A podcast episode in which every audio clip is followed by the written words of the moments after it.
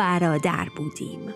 دو برادر با روحی پرشور و امیدوار با اراده های استوار و تزلزل ناپذیر سلام فرانک هستم و شما شنونده پادکست سیاهان سفرنامه های ایران و جهان هستید. همونطور که احتمالا حد زدید سفرنامه این دفعه مربوط به برادران امیدوار.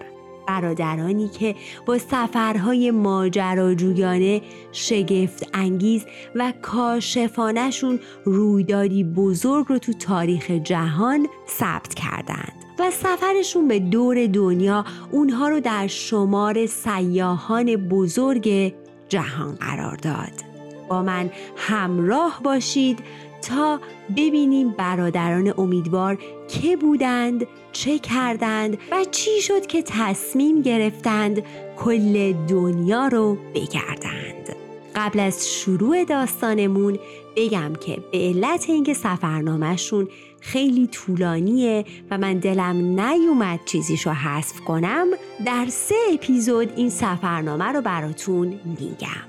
پس بریم شروع کنیم اپیزود اول از سفرنامه برادران امیدوار رو.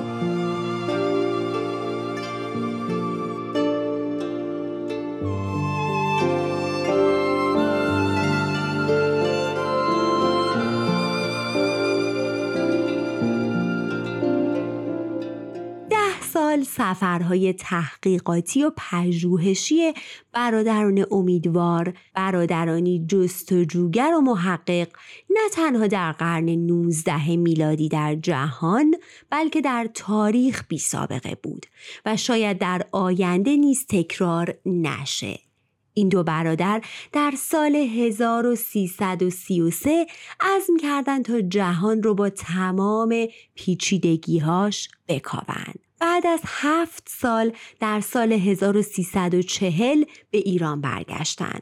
اما بیش از سه ماه نگذشته بود که تو سال 1337 بار دیگه جذابیت های پر رمز و راز زمین باعث شد که با اتومبیل سیتروئن دو سیلندر از طریق کویت عربستان رهسپار آفریقا بشن و سه سال به اکتشاف و جستجو بپردازند از صحرای سوزان آفریقا تا جنگل های آمازون و بعد به قطب شمال رفتند و زندگی با خونواده های اسکیمو در دشوارترین شرایط جوی رو از نزدیک لمس کردند.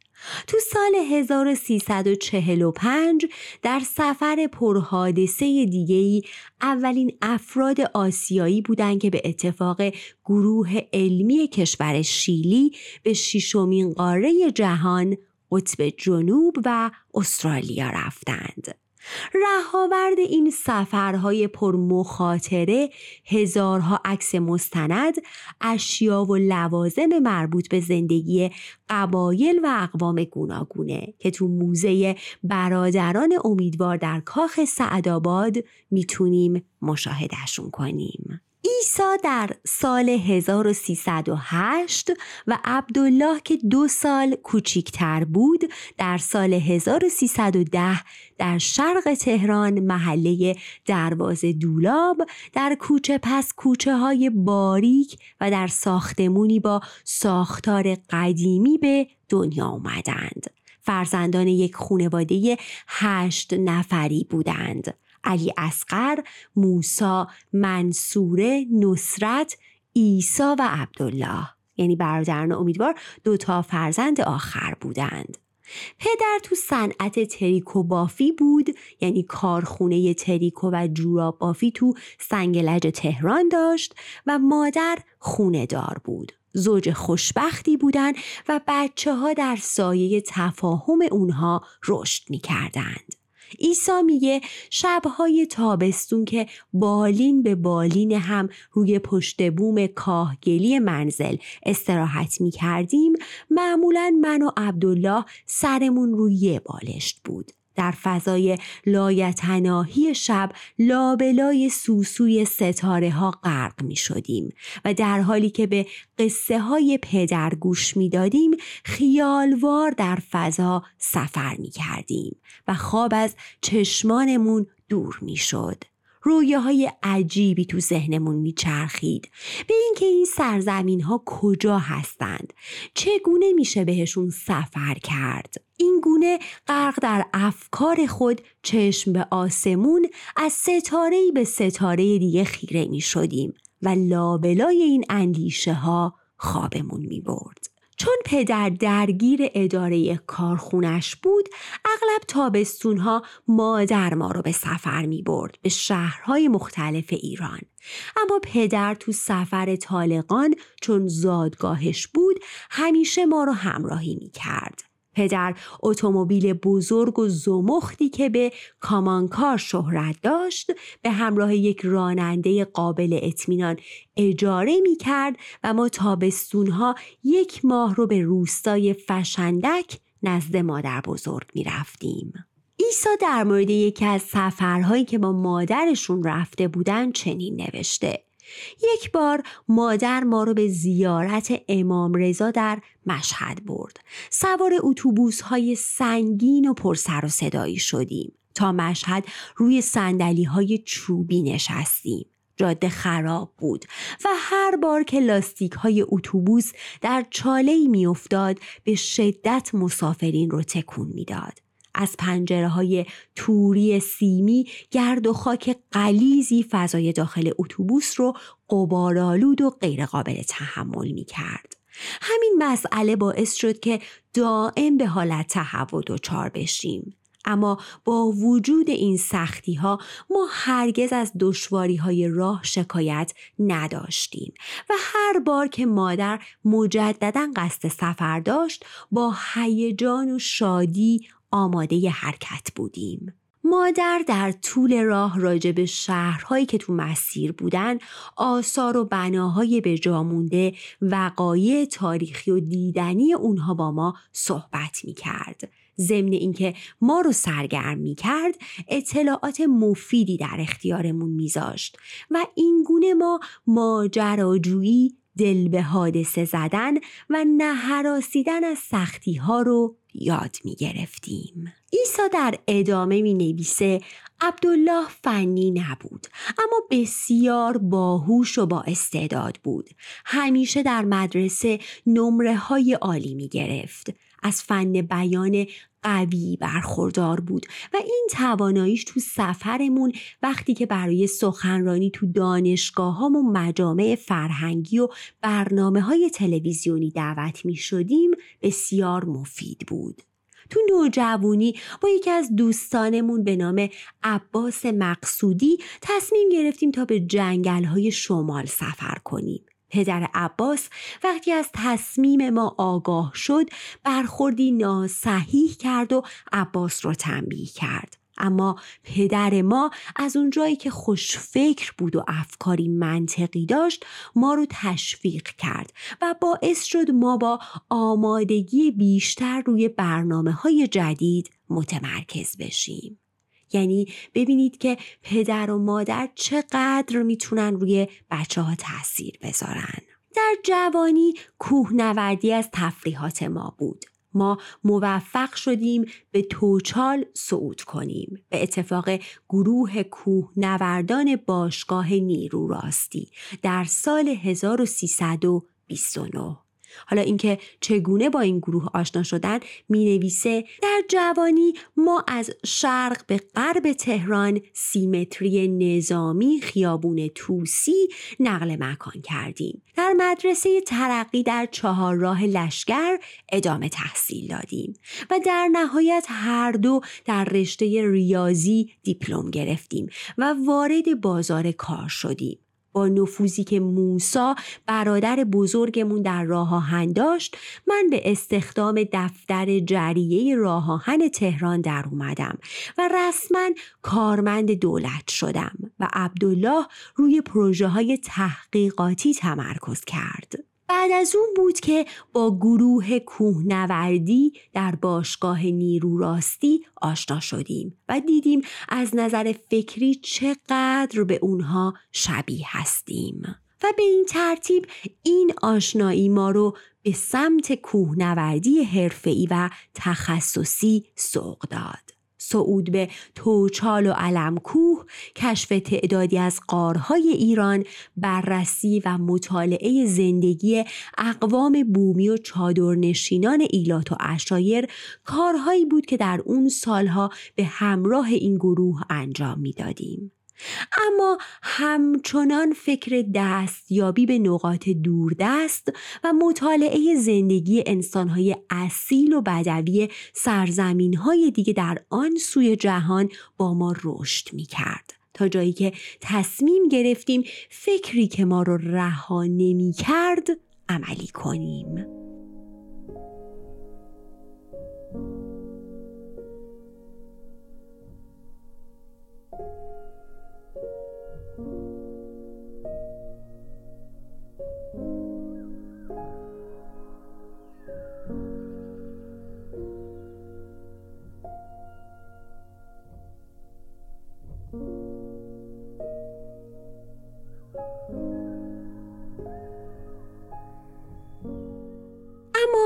می‌دونستیم این تصمیم مهم نیاز به حرکت حساب شده و دقیقی با کمترین ضریب خطا رو داره.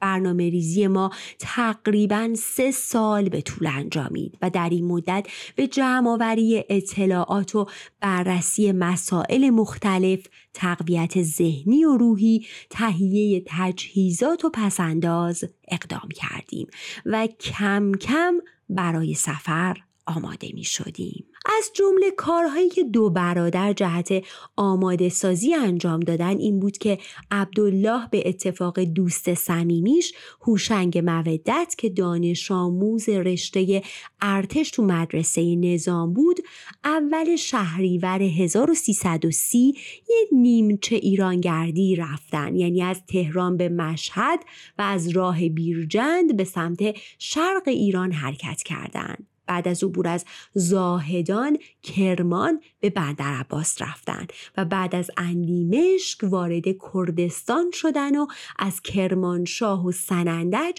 به طرف رضایی رفتن و بعد از توقفی کوتاه به تهران برگشتند. این سفر سه ماه طول کشید. اما خیلی حائز اهمیت بود چون باعث شده بود نقاط ضعف و قوتشون رو بهتر بشناسن و تجربه کسب کنن. در همون تاریخ عیسی برای کسب تجربه بیشتر تصمیم می‌گیره به کشورهای همسایه سفر کنه. پس به اداره گذرنامه واقع در ساختمون قدیمی و زیبای شهربانی کل کشور تو خیابون ارگ تهران مراجعه کرد. سرهنگ موینی مسئول دایره صدور گذرنامه با تعجب بسیار سوال کرد که پسرم قصد سفر به کجا رو داری؟ حالا چرا با تعجب سوال کرد چون اون زمان سفر خیلی به ندرت انجام می شد. ایسا میگه مفصلا قصدم از سفر به ترکیه، سوریه و عراق رو بهش گفتم. دستم رو فشرد و برام آرزوی موفقیت کرد و ظرف دو روز پاسپورتی که ورقه‌ای با جلد مقوایی قرمز رنگ با درج مشخصاتم بود رو دریافت کردم.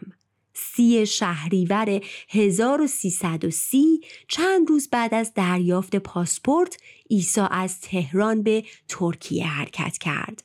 مرز بازرگان ساختمون مختصر و مشترکی بود که به دستور رضاشاه پهلوی و آتاتورک رئیس جمهور وقت ترکیه ساخته شده بود. همه چی خوب بود. مسئولین مرزی چون همچین مسافری تو اون سن و سال به ندرت دیده بودند ایسا رو کلی تحویل گرفتن.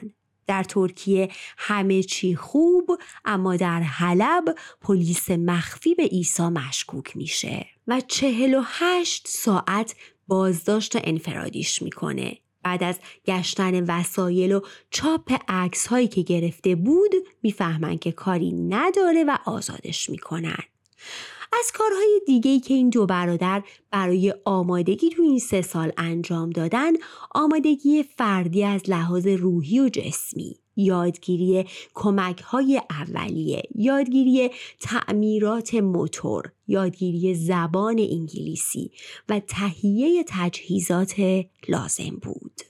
در مورد خرید تجهیزات از مهمترینهاش تهیه دو موتور بود به این منظور دو برادر به شرکت تزامنی برادران واقع در خیابون فردوسی که در ارتباط کاری با کشور انگلیس بود رفتند و دو دستگاه موتورسیکلت مچلس تکسیلند به قدرت 500 سی سی به قیمت 600 تومان سفارش دادند.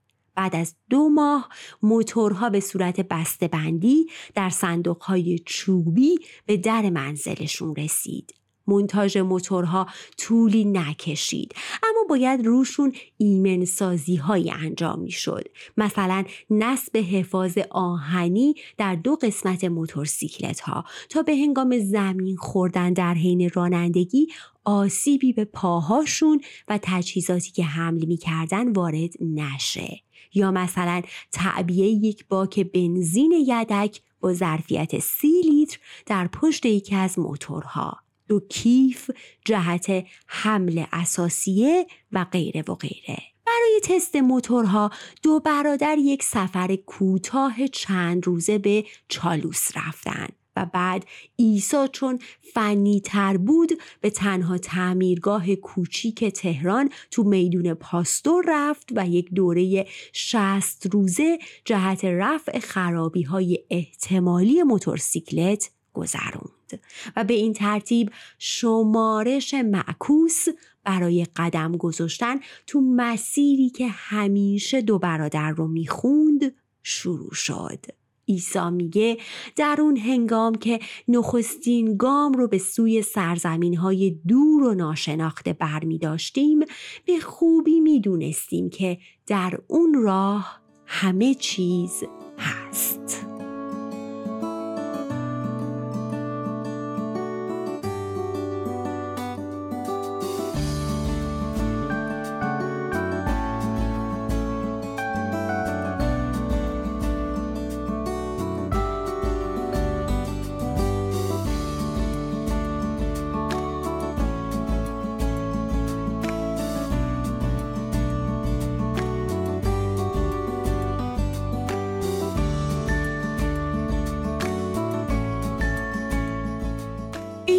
ترتیب سفر دو برادر شروع میشه. اونها به سوی مشهد حرکت کردند. چرا مشهد؟ چون تصمیم گرفته بودند این سفر کاوشگرانشون رو از شرق شروع کنن. عیسی میگه اگه حمل بر خود ستایی نشه ما دو برادر برخلاف همه جهانگردانی که در آغاز راه اروپا رو در پیش می‌گیرن به سوی آسیای کهنسال روی آوردیم تا ابتدا در زندگی مردم سرزمین های گوناگون این قاره بزرگ و کهن به تفحص بپردازیم.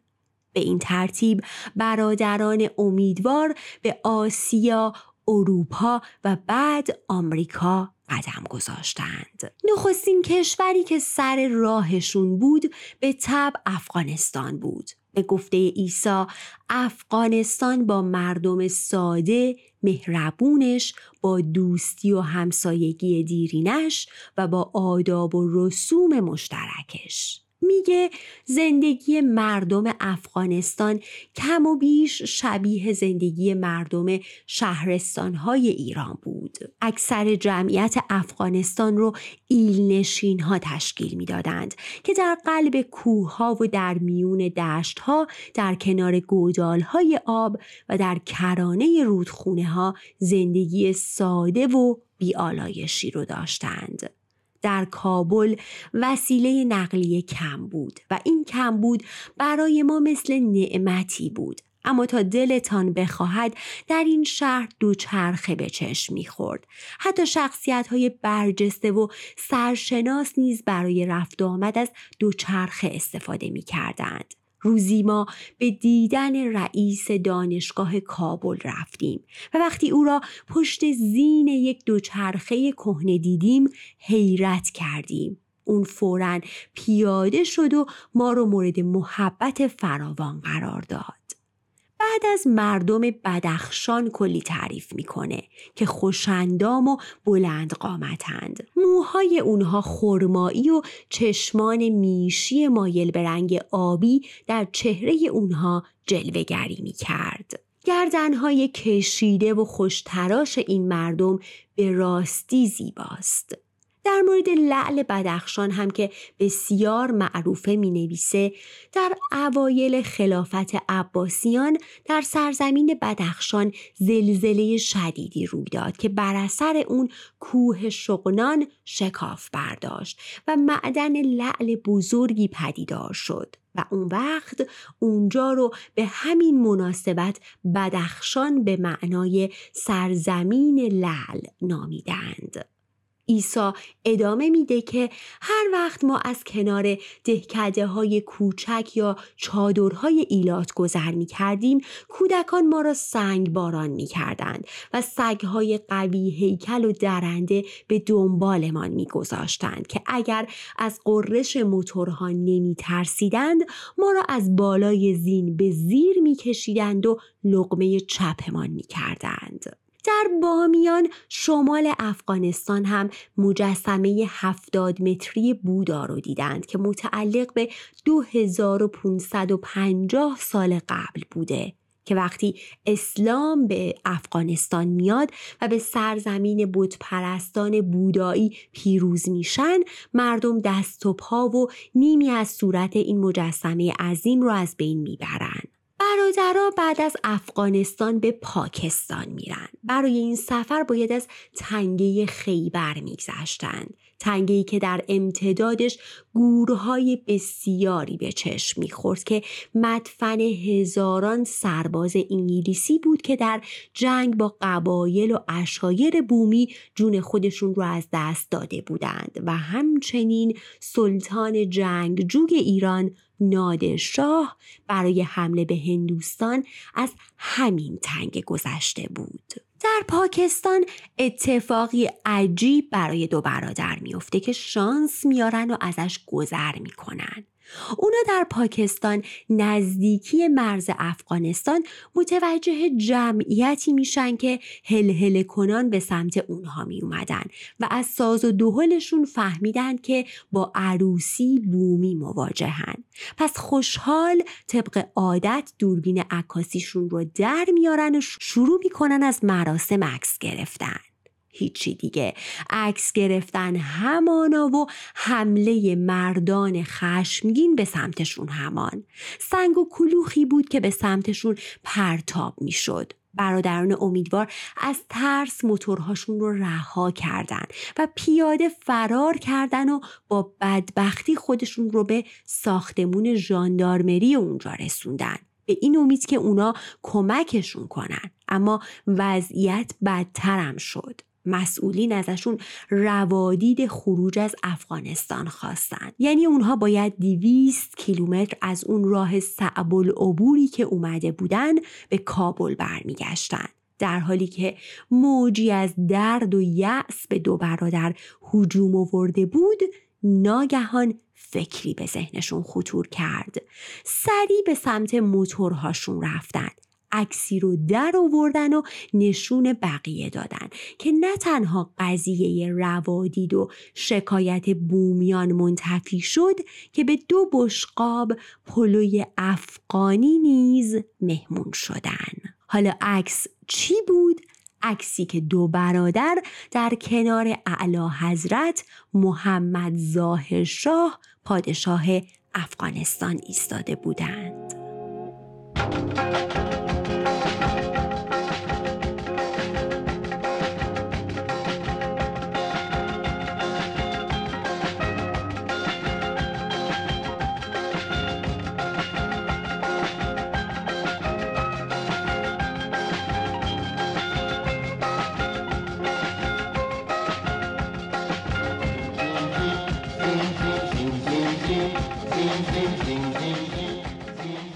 پاکستان وقتی از بلندای خیبر به سمت پیشاور می رفتن ناگهان هوا تیره و منقلب میشه. سائقه هایی می‌زد که دو برادر ترسیده بودن که در جا خاکستر بشن.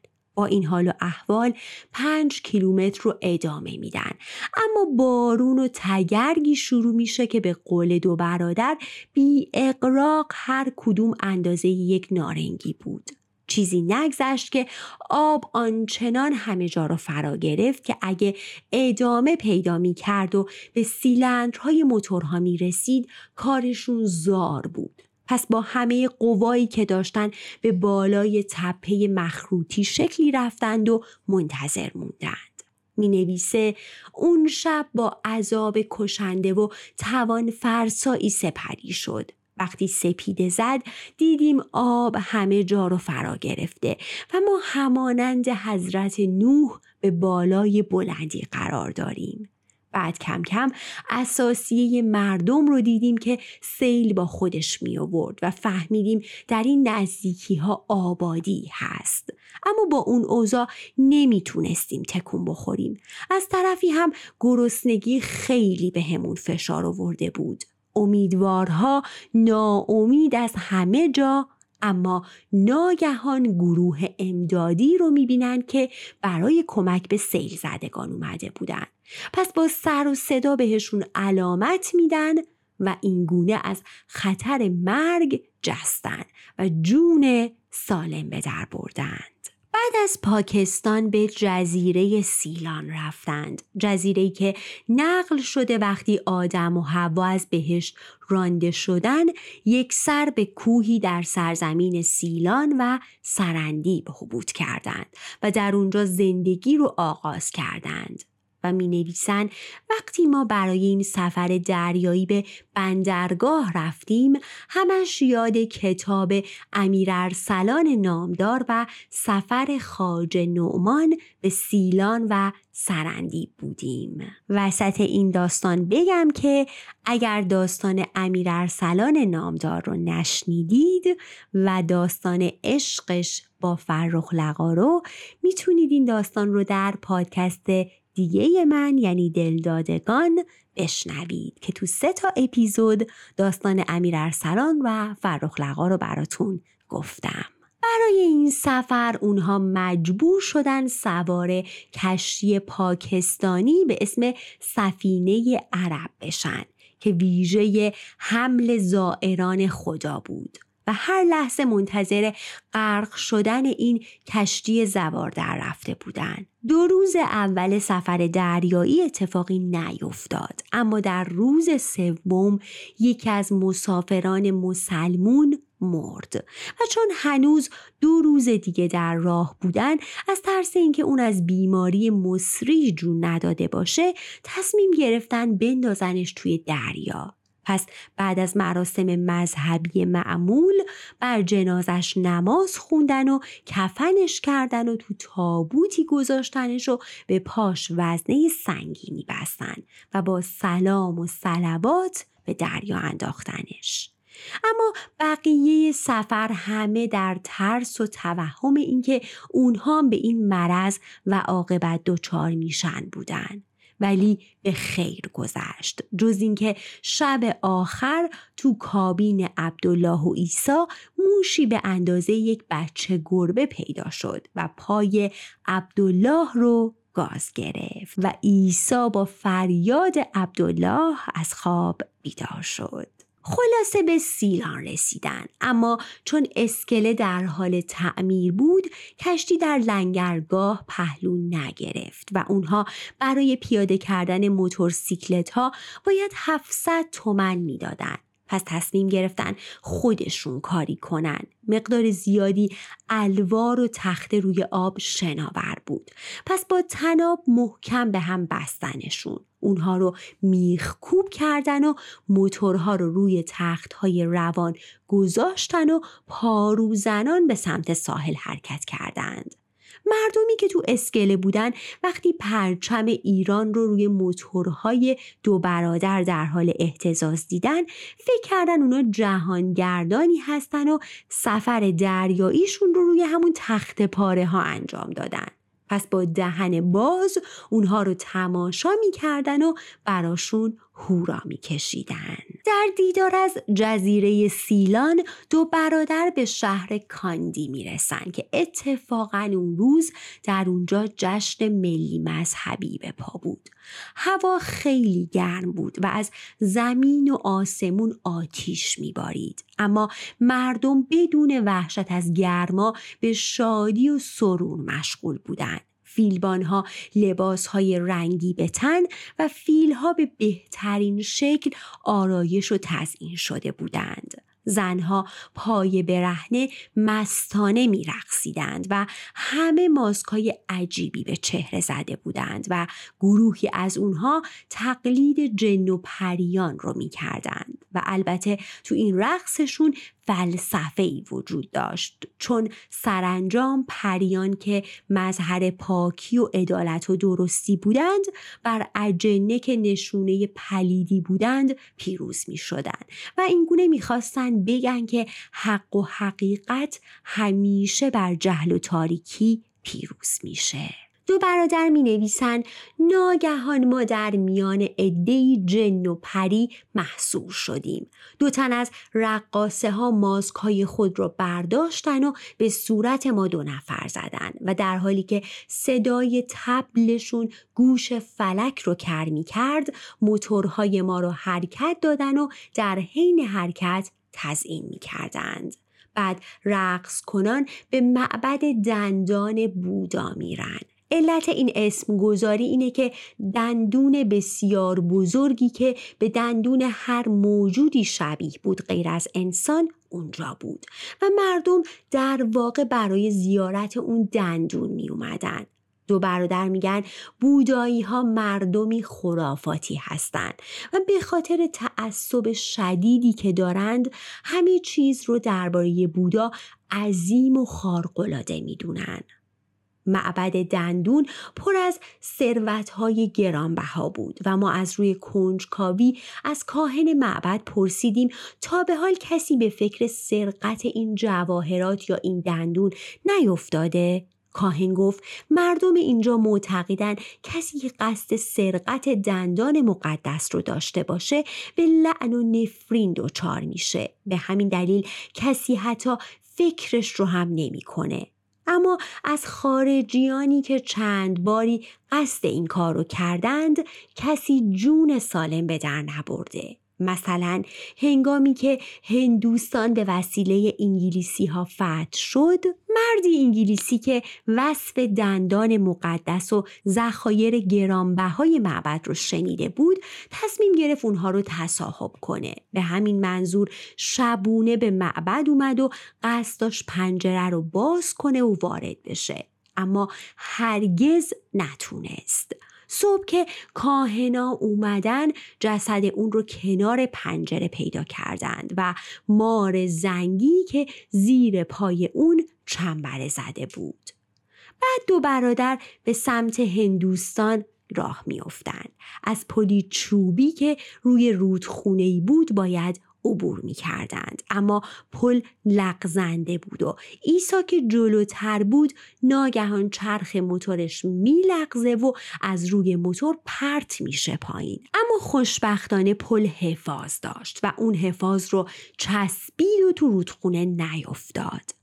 بعد عبدالله میگه ایسا خیلی موتور سوار خوبی بود و من از این تصادف تعجب کردم. وقتی علت رو پرسیدم عیسی با خنده گفت داشتم به معبد دندان و جواهرات خیره کنندش فکر می کردم و بعد هر دو قهقه زده بودند یکی از چیزهای جالب دیگه شهر کاندی اینکه دختران و پسران دانشجو همه پا برهنه و بدون کفش به دانشگاه می رفتن.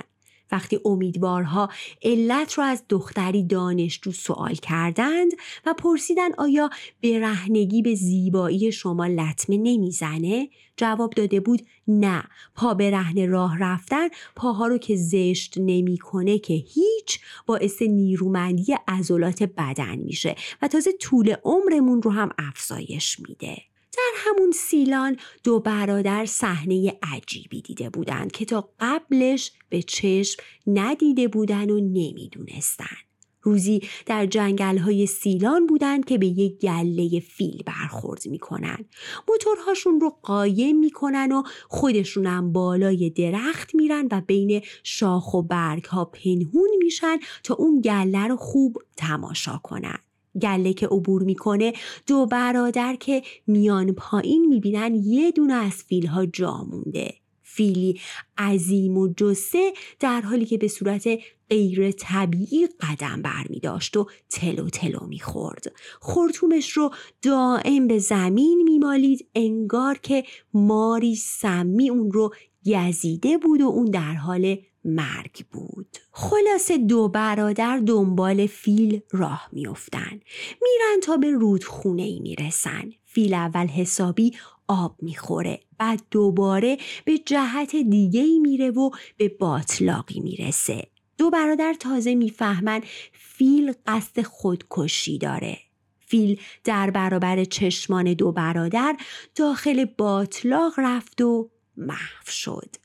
می نویسن ما بعد از اون فهمیدیم این حیوان مغرور چون میل نداره در حال مرگ تومه جانوران دیگه بشه خودکشی کرده و به زندگی خودش. پایان داده. بعد در سیلان برج و باروی مستحکم می‌بینند که پرتغالی ها 500 سال پیش بنا کرده بودند. می نویسند این جزیره مدتی دست پرتغالی ها بعد چکسلواکی ها و بعد انگلیسی ها اومدند.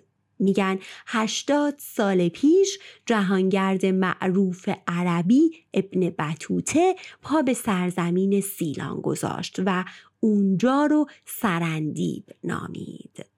اگر داستان ابن بطوته رو هم نشنیدید سفرنامش رو در همین پادکست سیاهان می‌تونید بشنوید.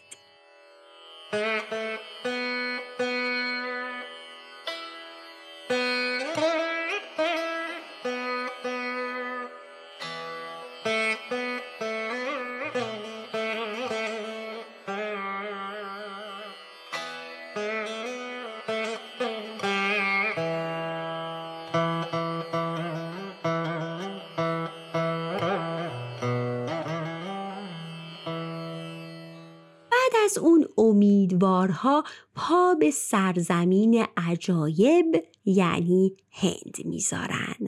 میگن ما هم مثل شما درباره هندوستان داستانهای بسیار عجیب و غریبی شنیده بودیم و می‌دونستیم اگه احیانا روزی در خیابون از زیر پای ما درختی سر بیرون بکشه که به جای شاخ و برگ مار و اقرب بهش چسبیده باشه نباید تعجب کنیم. درباره هند می نویسن زمانی که سلاطین تیموری هند که به مغولیه مشهورند رو به ضعف و ناتوانی نهادند فرماندهان سپاه و حکام ایالات در هر گوشه و کنار سرکشی و تقیان آغاز کردند هیچ کس بر جان و مال خود ایمن نبود بعد از آن ملوک و توایفی در سرتاسر سر هند ریشه دواند و حکومتهای خودمختار محلی به وجود اومدند و انگلیسی ها بنابر سیاست دیرینشون یعنی اینکه تفرقه بنداز و حکومت کن به همه این آتیش ها دامن زدن. تا سرانجام همه این حکومت های محلی مطیع انگلیس شدند و باهاشون همکاری می کردند. انگلیسی ها برای به دست آوردن قلب های مردم از طریق مسلحت اندیشی و آینده نگری یک نوع استقلال و خودمختاری به این حکومت ها دادند. اما در هر حال همشون زیر نظر اونها بودند. یکی از چیزهای جالب هند از منظر دو برادر این بود که در هند مخارج عروسی به گردن خانواده دختره و شاه داماد هیچی از کیسه خودش نباید خرج کنه. دومین مسئله این که زنان بیوه حتی اگه مثلا شب عروسی شوهرشون بمیره و هنوز دوشیزه باشن تا آخر عمر حق ازدواج مجدد ندارن. در هند امیدوارها به مرتازی برخورد می کنند که معرکه گرفته بود و مار می رقصون. زبونش رو در دهن بزمجه می کرد و خلاص انواع اقسام تردستی ها و چشمبندی ها انجام می‌داد. مردمی که اطرافش بودن وقتی برادران امیدوار و موتورهاشون رو می‌بینن چون اونها براشون جالب تر بود از گرد مرتاز متفرق میشن و به دور عیسی و عبدالله حلقه می‌زنن. مرتاز فکر می‌کنه اینا معرکه گیرن و اومدن که کار اون رو کساد کنن. پس میره جلو و می‌خواد اونا رو هیپنوتیزم کنه که عیسی از مردم اونجا می‌پرسه کسی انگلیسی بلده؟ شانسی یکی بلد بوده. در نتیجه به مرتاز میفهمونن که اونا فقط جهانگردن و کاری به اونا کاسبیش ندارن. مرتازم به رسم دوستی بهشون دو تا چوب کوچیک که روش اشکال عجیب و غریبی کنده کاری شده بود میده و میگه اینها اثر جادویی داره. در طول سفر از هر حادثه بدی در امان خواهید بود. چیز جالبی که دو برادر تو شهر هیدرآباد هند دیدن مراسم بادبادک ها بود که هر ساله تابستون برگزار می شد و با وجود اون هوای گرم و طاقت فرسا تو اون وقت مردم اکثرا مشغول بادبادک بازی بودن.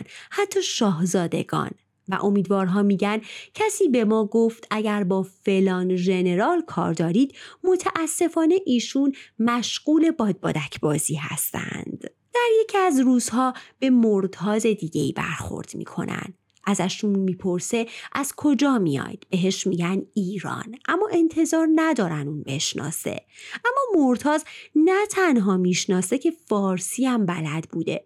پس شروع می‌کنه از ملا صدرا و ابو علی سینا و ابو سعید ابوالخیر میگه. اما امیدوارها میگن ما چون اون زمان از فلسفه چیز زیادی نمی‌دونستیم دانش اجتماعیمون در حدی نبود که ملا صدرا رو بشناسیم و حسابی شرمنده شدیم. یکی از چیزای جالب دیگه که دیده بودن قلعه ای که در اون مدرسه برای مرتاز ها بود. اما در این مدرسه کلاس و تخت سیاه نبود بلکه محبته باز بود و دارای وسائلی برای ورود به دنیای ریاضت.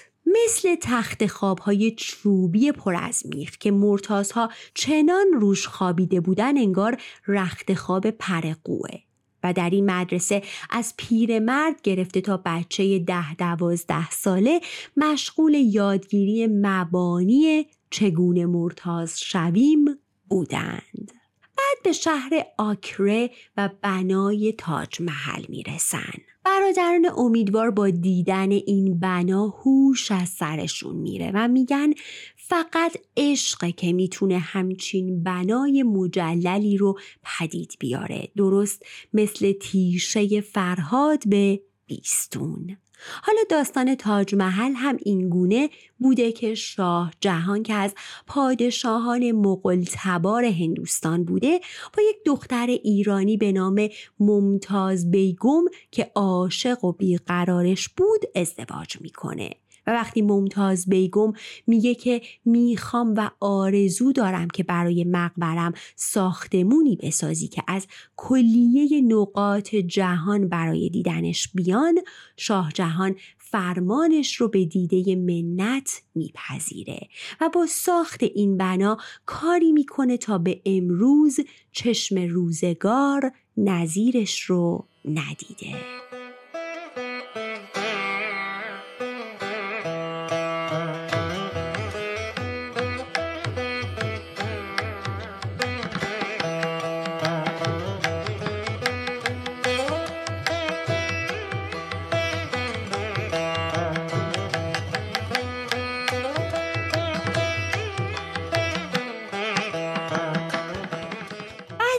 آکره به شهر لکنو می‌رسن و موقعی می‌رسن که عید رنگی بوده و جشن رنگی به پا بوده جشنی که هر سال سیزده روز قبل از نوروز ما و به خاطر تغییر فصل و اومدن بهار گرفته می شده. روز جشن مردم از کوچیک و بزرگ مراسم رنگ پاشی انجام میدن و روی همدیگه رنگ می پاشن.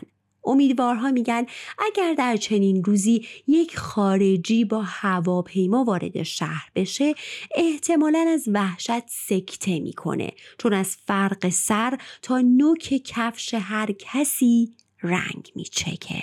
به برادران امیدوار تو دانشگاه جا و مکان داده بودن. صبح زود دانشجوها میرن سراغشون تا از اتاق بیان بیرون و پذیرای رنگ باشن. حالا هرچی برادران امیدوار می‌گفتن به پیر و به پیغمبر ما همین یه دست لباس رو داریم اونا قبول نمی‌کردن و می‌گفتن ما خودمون بعدش براتون لباس میاریم خلاصه به محض خروج اونها از اتاق مشت های پر از پودرهای رنگی بود که بهشون مالیده می‌شد.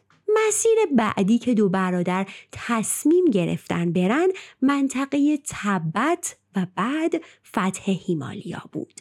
اگرچه از دشواری های این مسیر بسیار شنیده بودن اما اینها مانعشون نشد و با وجود دشواری هایی که تو راه متحمل شدن مثل گزیده شدن با زالو، طوفان های شدید، بارون های سیلاسا، باد شدید، مواجهه با گرگ ها حتی وسط راه راهنماهاشون از ادامه مسیر امتنا می‌کنن و میگن ما امیدی به برگشت نداریم. پس دیگه ادامه نمیدیم. به شما توصیه می‌کنیم جلوتر نرین. اما دو برادر با اینکه ناراحت شده بودن این باعث نشد از رسیدن به هدفشون دل سرد بشن. خودشون دوتا ادامه دادن و تنهایی بعد از پشت سر گذاشتن مخاطرات فراوون موفق شدن بر فراز بام دنیا یعنی هیمالیا بیستن. یکی از چیزای جالبی که بهش برخوردن این که وقتی به تبت رسیدن مراسم مذهبی و جشنی به پا بود. پس برادران امیدوار مشتاق میشن که تو جشن شرکت کنن و با دیگران همراه و وارد معبد بشن. منتها کاهن بزرگ بودایی ها میگه که به شرطی می‌تونین این کار رو انجام بدید که مثل ماها لباس های تبتی بپوشید و تمام مراسم رو کامل انجام بدید. راهنما به ما گفت بکوشید از دیگران تقلید کنید خنده بر لب نیارید و حتما از فیلم برداری و عکاسی دوری جویید و ما به ناچار پذیرفتیم. در ادامه میگن وارد معبد بزرگ که شدیم از خودمون پرسیدیم مگه کار ساختمون فقط معبد سازیه چرا مردم تبت به جای اینکه خونه های راحتی برای خودشون بسازن تمام ذوق و هنر خودشون رو در ساختن معابد به کار می‌برن و بعد خودمون پاسخ دادیم که آخه اونها در امور مذهبی یکی از متعصب ترین مردم روی زمین هستند و خودشون رو فدای مذهب کردند. این دنیا رو دوست ندارن و ترجیح میدن خودشون رو در این جهان از همه چی محروم کنن تا زودتر به خدای خودشون بودا واصل بشن. چیز جالب و عجیب دیگه که تو تبت دیدن زنانی بود که چند شوهر قانونی داشتن. می نویسن این وضع مزهک موجب شگفتی ما شد. چون در این کشور چهار میلیون نفری بیش از چهارصد هزار راهب و تارک دنیا وجود داشت و همینطوری تعداد زنها بیشتر از مردها بود و ما اول نفهمیدیم چرا زنها چند شوهر داشتند. بعد از پرسجو فهمیدیم این کار دو دلیل دارد اول اینکه پدری که چهار فرزند دارد یک باره یک دختر را به عقد چهار پسر خود در می آورد و البته هر شب یا هر هفته او با یکی از پسرها به سر می‌برد و وجود زن واحد موجب اتحاد بیشتر خانواده شده و ثروت پدر پراکنده نمی شود.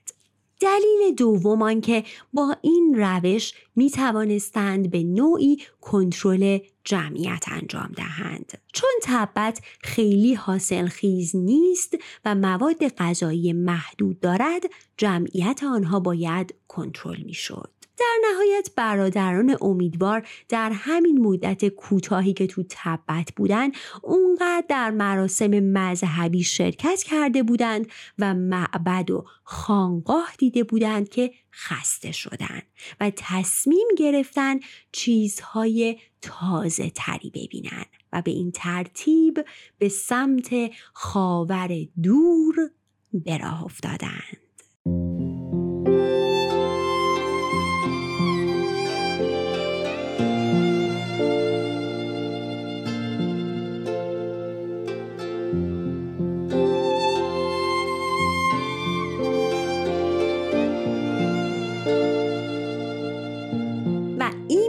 از قسمت اول سفرنامه برادران امیدوار.